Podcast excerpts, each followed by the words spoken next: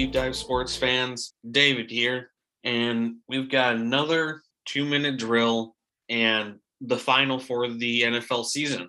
I'm joined today with Nick and Brian, and on tonight's episode, it'll be structured a little bit different. We won't go through our normal first, second, third down, so on. However, we'll just cover a bunch of different topics tonight. And I'm going to hand it off to Nick first with our topic one. Uh, what did you guys think of this past year as a whole? Essentially, did it go about how you thought it would, or did it exceed your expectations? Um, I think it exceeded my expectations. I think there's a lot more like I don't want to say I think that the games were a lot more fun to watch than I thought they were going to be. Um, there wasn't much like there wasn't as much, I guess, division between the good teams and the bad teams. It seemed like there were a lot of teams that were pretty solid this year. Obviously, I, you know, off the top of my head, I, I think the only like bad teams that we, you know, saw this year probably like maybe, you know, the Jags and the Jets, the Giants, um, the Texans and the Lions had a rough year, but even they played teams hard. So it wasn't even like that they were really that bad. Um, and then the Bengals are in the Super Bowl, so I don't think anybody had that at the beginning of the season. But yeah, I, I, th- I thought it was a really fun year of football. I think the the the spread out of talent um, is is really going to do well going forward and watching football because that's what we like. We like to see that anybody can win, not that uh, it's just going to be the same four teams that have a chance. Uh, Brian, what do you have? I agree with Nick. I mean, it's it's been a good year. There's some things I could certainly complain about, but I mean, all in all, it's nice to have like you know the league so competitive. Because I mean, the last 20 years, it's been Patriots, it's been the Packers, always you know making it far into the playoffs. Now we're kind of getting some different teams, and I mean, I just love that. I love the fact that all the games are really competitive. You're not seeing that many blowouts this year, so I think you know there are some rule t- tune-ups that need to happen, but all in all, pretty solid year. Yeah, another thing that I had to agree with too, because especially if like I know that we kind of keep going back to the AFC North and being that we're Browns fans and all that. It's like but that's probably one of the better examples out there of just all around competitiveness. There's like there was no team in the AFC North that you could solidify saying at the start of the year or even towards the end of the year as an all team like the one team that everyone must beat. And now we just got the Bengals in the playoffs or in the Super Bowl. Anyways, uh, on to topic two, and this is um this is kind of a three-parter in a sense. What are things that the newly hired head coach Dennis Allen for the New Orleans Saints uh, needs to do this offseason in order to prepare the Saints for next season? And how does the arrest of Alvin Kamara affect this plan? Slash, what did you guys think of the arrest of Alvin? I'll start with Brian on this one. Um, so I'll start with uh, what he should do with the Saints, and I mean, just being honest, he kind he's come into a really bad situation. I mean, this is their second year without you know their franchise quarterback.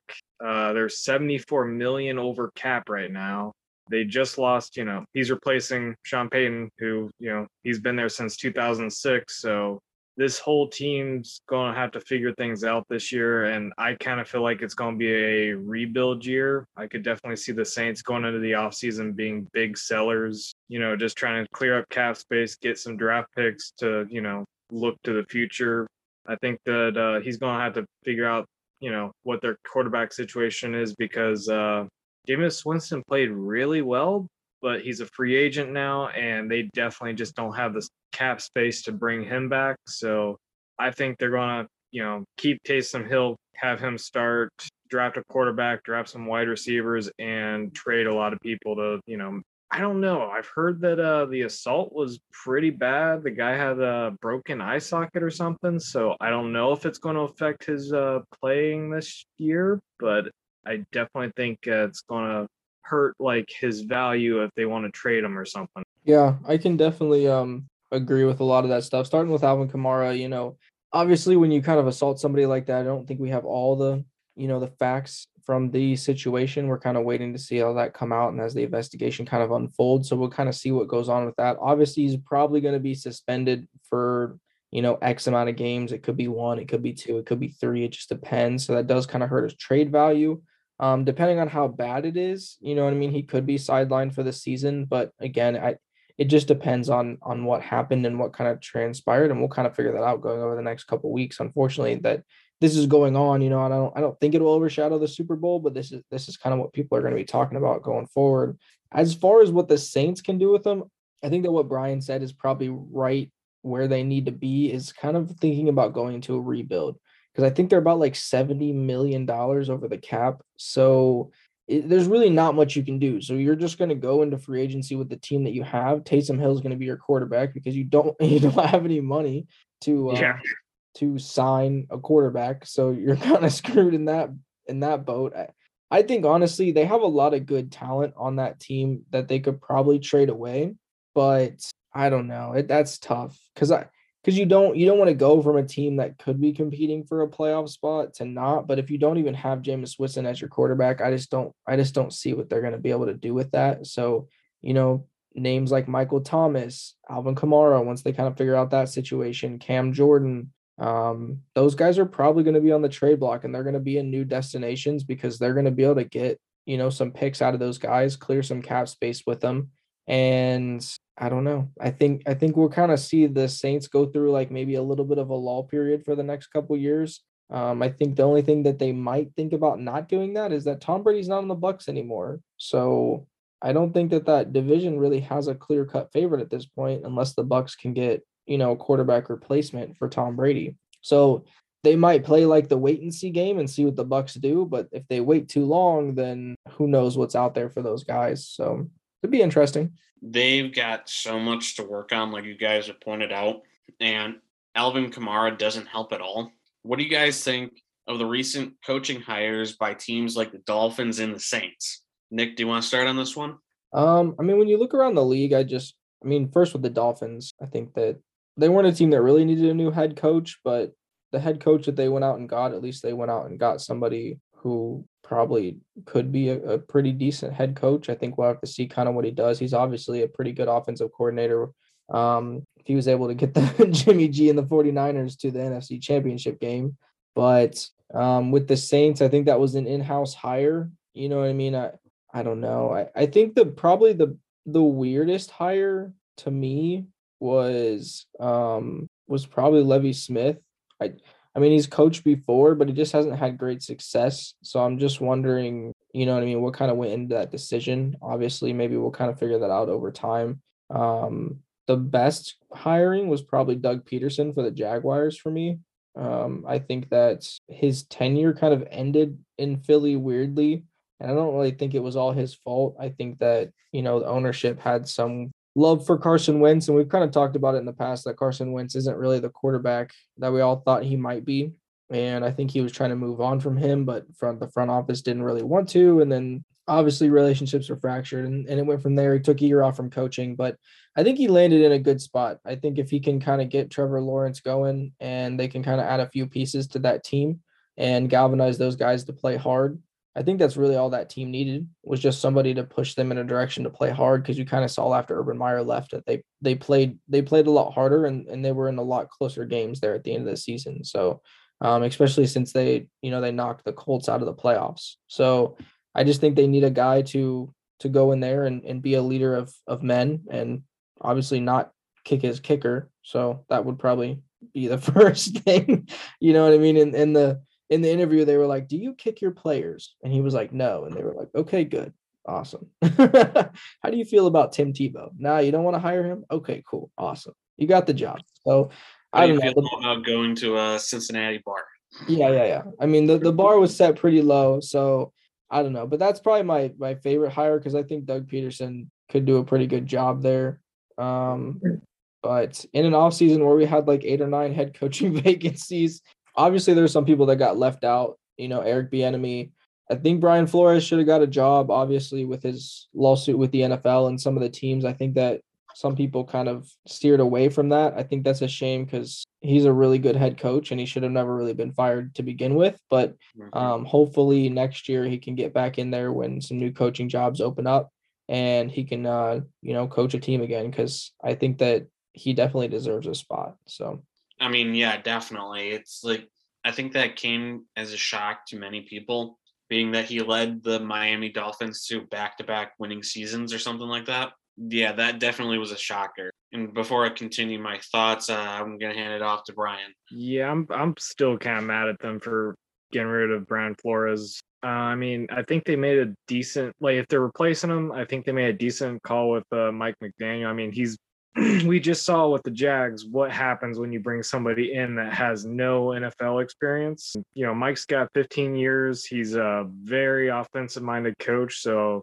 you can be pretty sure that he's going to be coming in and trying to revamp that offense, make Tua, you know, basically rebuild that offense to really suit Tua so that that team can continue to grow. Saints, I mean, they went the other way. I love the fact that they uh, hired, like, promoted internally. I'm just curious because uh, Dennis Allen's been a head coach before and he did not have very much success with the Raiders. So we'll see if maybe he's gotten better or, you know, he'll be another one or two year coach, then he gets fired.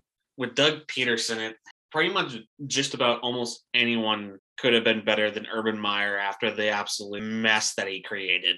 Heck, even a preschooler could have probably done better than him and had more respect from his their teammates. I- I don't know, David. I think a preschooler still would have kicked his players. You know what I mean? I think that's right where Urban Meyer was at on that one. You know what I mean? I, I don't know. but still, It i- it is is it is it weird that Doug Pederson chose that job though? Do you think maybe that was the only one that was offered to him, or do you think that because That might have been the only one offered to him, but I mean, that's weird to hmm. me because you would think like I mean it's not like it's not like even his last year with the Eagles was like that bad. You know what I mean? He's, he's coming off a Super Bowl what four years ago, so I Mhm. I don't know. It you you talk about teams like the Saints, like the Vikings, like the you know the Raiders, um, like those are still teams that are that could be in contention if you wanted them to be. You know what I mean? So going out there and getting you know a Super Bowl winning coach, especially the Raiders. Like I thought the Raiders would be a good fit um, if that was a place that he wanted to go. You know, and Yeah. but it, it's weird. No, nobody really gets the you know nobody who should get a job. You think really gets a job, and then random people start getting hired. But I don't know. for all we know, that could have been the only one. Then again, we're just speculating. I mean, he could have just taken it because that was probably the best chance of creating a team in his own to his own liking. I guess you could say too. So at least had Maybe. the best chance of it. maybe he saw that that team wa- had like this. I I do think they have potential down the road. It's going to be a couple years, but maybe he's looking for the future. And he's he's Maybe. basically in a situation again where he has a young quarterback who is on a rookie deal, and Yep. he go out and spend a little bit of little bit of money, put some people around him, and maybe uh create the same magic. Who knows?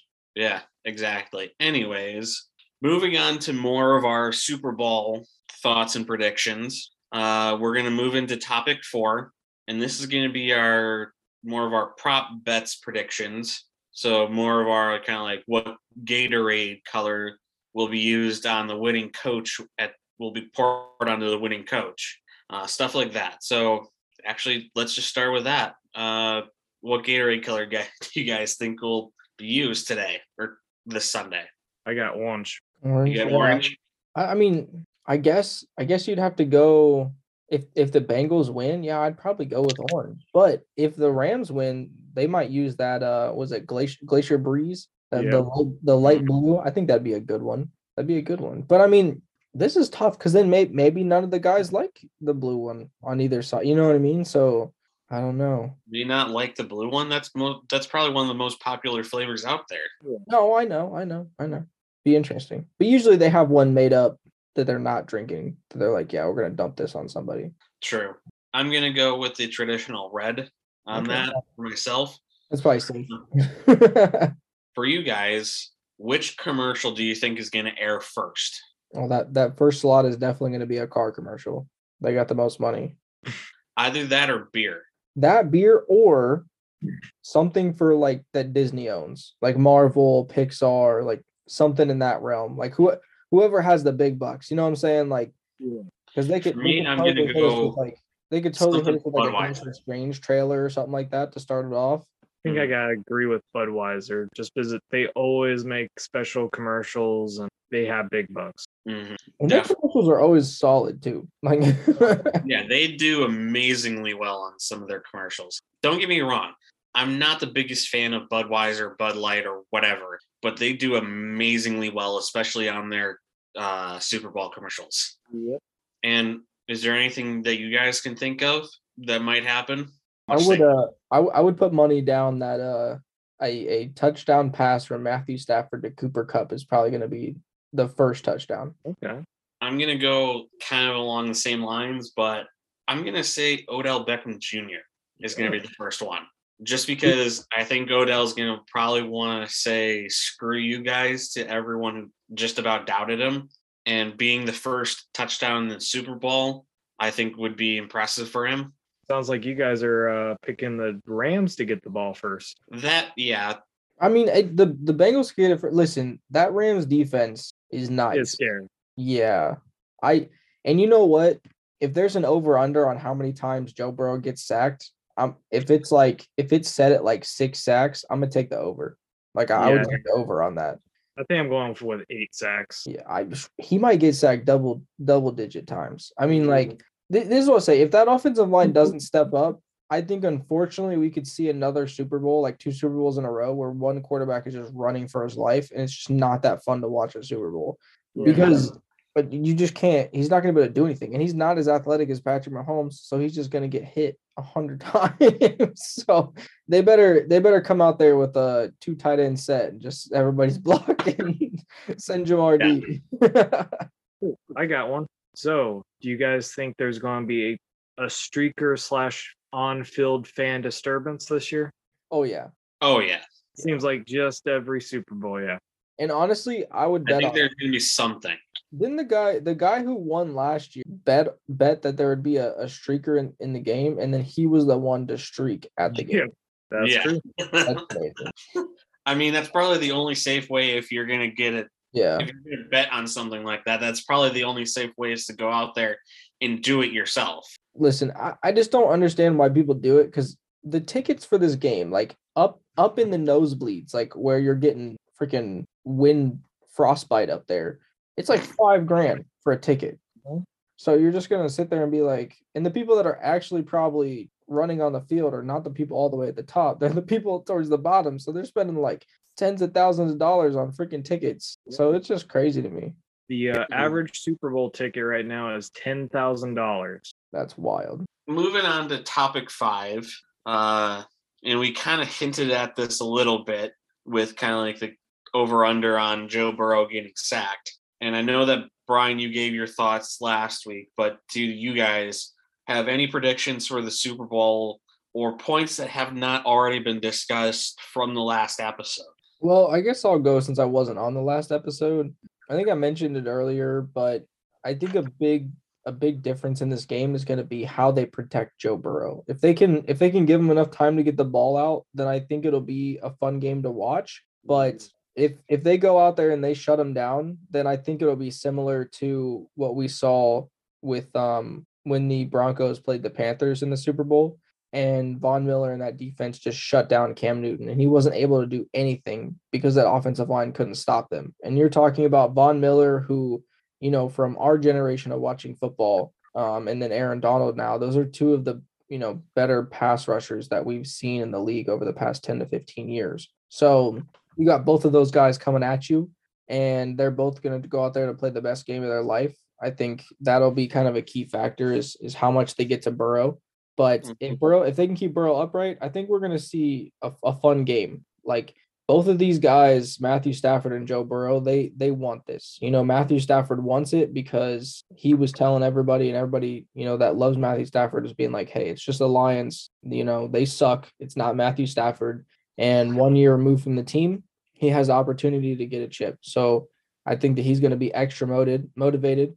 And Joe Burrow is just, I don't know, he's just cool as a cucumber. That dude, nothing faces him. He's going to go out there and give it his all. And um, you know, obviously it has to end at some point, but I think him and uh, Ja'Marr Chase are undefeated in elimination games. So, like I said, it has to end at some point, but I don't know. It'll be interesting to see how they go out there and and they play, and it'll be a fun game. I, I hope it's a fun game. I hope it's not a blowout, but Yeah, definitely. Anything you want to add to this, Brian?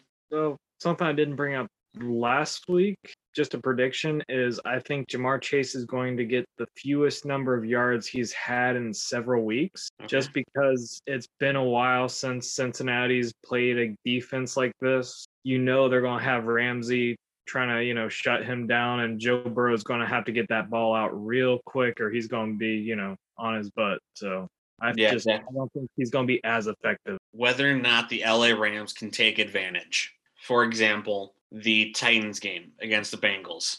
Joe Burrow got sacked nine times and they still lost the game because they probably didn't take as much advantage of the amount of times that they got to Joe Burrow and had the time to hold on to the ball and stuff like that. So it's a matter for me, it's a matter of taking advantage of those situations. Can Matthew Stafford, can the Rams take advantage of? I think that they will because this is Matt Stafford's probably only chance at making the Super Bowl. And because we don't know how much longer he's going to be in the NFL. It's his 13th season. And we saw Tom Brady who went 22, but that's that's a rarity that they make it 20 plus years. So he might be gone in the next year or two. So my money as of right now is on the LA Rams because at least with Joe Burrow, you still have a significant amount of time with. You make that offensive offensive line better, you have an amazing shot at the at the Super. So before we get into our football trivia and stuff like that, any off-season predictions that you guys have, Nick? I think we're gonna see a lot of quarterbacks move. I think that's probably the obvious answer. But I think we're gonna see a lot of a lot of like top talent move as well too. I think there's some teams with with as much turnover as we had in the coaching department, I think they're going to kind of shuffle up some teams. And, you know, I think we might see some guys that are going to be on the move that we, that we're kind of, you know, we're like, why are they on the move? But these guys are going to want to get their own guys in there. They're going to want to, you know, ship some guys out that they can get some stuff in return. And I think we're going to see lots of wheeling and dealing, especially with the quarterbacks on the move. I think I think Jimmy G is obviously on the move. Rodgers will probably be on the move. Wilson might be on the move. With Kyler Murray deleting everything about the Cardinals from his social media, he might be on the move. Um, obviously, Jameis Winston will probably find a new home because the Saints can't pay him unless he comes back and plays for free. But and and I think there's a potential that you know the Browns might make a change at quarterback if there's somebody else that they can bring in. You know, Baker might be on the move. So there's, you know, Carson Wentz might be on the move again if the Indianapolis Colts don't see that that they can move forward with him. So there's a lot of changeover that we could see at the quarterback position this year. And there's a lot of quarterback vacancies when you talk about like the Steelers, you talk about um, other teams like that. So it'll be interesting. I think it'll be a fun off season to watch when you talk about trades because I don't think this draft is too quarterback heavy. So I don't think people are going to be going into this draft thinking, oh, I'm going to get the quarterback of the future. And maybe that's a mistake. Maybe we'll see a guy come out in the third round that'll that turns into a franchise quarterback. But um, I think we'll see more movement at the quarterback position in free agency and in the trade block. Uh, Brian, do you have anything for the offseason? Uh, I agree with him. I think uh, we're going to see a lot of trades before the draft this season. A lot of draft picks changing hands, and I could definitely see. There's, I mean, I, right now, I think the Eagles and the Giants have two or three picks each in the first round. I could definitely see some other teams joining them there. I do think uh, this off season NFL is going to work to change some rules like taunting and maybe how the officiating works. Other than that, I really have anything right now. And before we get into our usual football trivia, we do have a bit of an announcement for the fans. We plan on doing more uh, two minute drill. So this may be the end of the NFL season, uh, but this is not the end of two minute drill. Uh, we have the plan of doing more NFL offseason content as well as draft content. And on top of that, in the spring, we will also be covering the USFL, so the United States football. So, as I said before, this is not the end of two minute drill.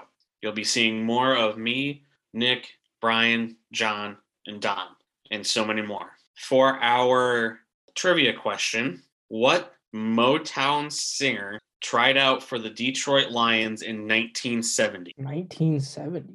I got nothing for that one. yeah. Um. Ooh. Yeah. I don't know. I don't know. That's a that's a tough one. Can we get a hint? The hint that is given to me as of right now is they tried out with Hall of Fame tight end Charlie Sanders. I'm trying to look up for more. Uh, Well, that doesn't that doesn't help because I don't know. Mm. Do you have I like think my this thing just way before my time. yeah, I'm trying to help you guys out. maybe like a maybe a song that they uh they sang? You know what I mean? Or maybe the the first letter of their name. I don't I don't know. All right, you're looking for initials. Um, this person started with their first name started with an M, and their last name started with a G. Marvin Gaye. Yeah. what? Nice. What? Wait. What the heck? He tried Yeah. out. You said for the Detroit Lions. yes. At what position? Tight end. Is he that big? Uh, well, so. he is as of right. He is six foot one. Okay.